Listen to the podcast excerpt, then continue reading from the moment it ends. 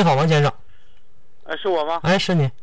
那个，我有三款车，我想咨询一下。说吧。一个那个吉普的那个自由光，还有一个呃本田 C R V。嗯。呃，四款，反正就四款了。还有一个就是四款四款吧。那个就是那个奇那个奇骏，还有一个就是昂科威。哎呀，奇骏，你这么的吧，你就在 C R V 和奇骏当中去选吧，那俩就别要了。昂科威那款车呢，先说昂科威，车挺好的，也没啥大毛病。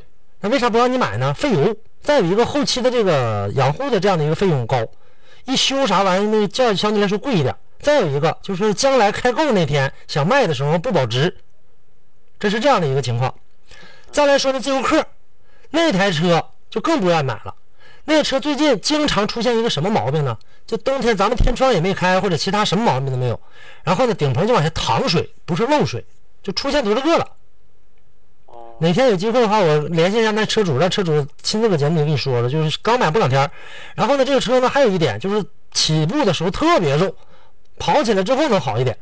这个车现在来看的话，你要买，你要想买这自由客，要买就买这纯进口的，要么就不买。那个车没啥太大意思，嗯，而且还费油，视线还一般。你要这种情况下的话，就在 C R V 和奇骏当中去选择一个。奇骏呢和 C R V 表现的呢，优点我这些车都有优点，我不说优点了啊，因为优点你也都你也都知道了，而且你也都喜很喜欢的。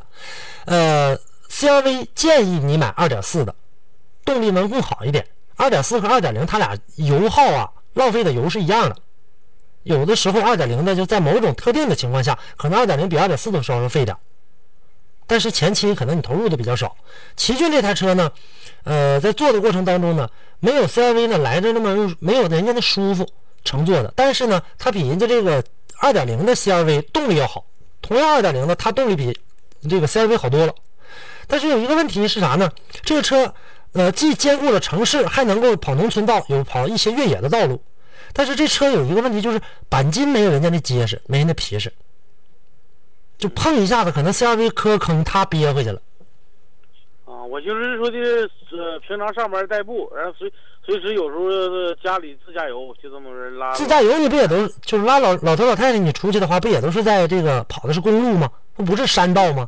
对，不是山道。那就以 C R V 为主，然后其次去看这个奇骏。要 C R V 实在相不中，就看奇骏去，行吗？啊、嗯，好嘞，谢谢。好嘞，再见了啊！哎，再见。哎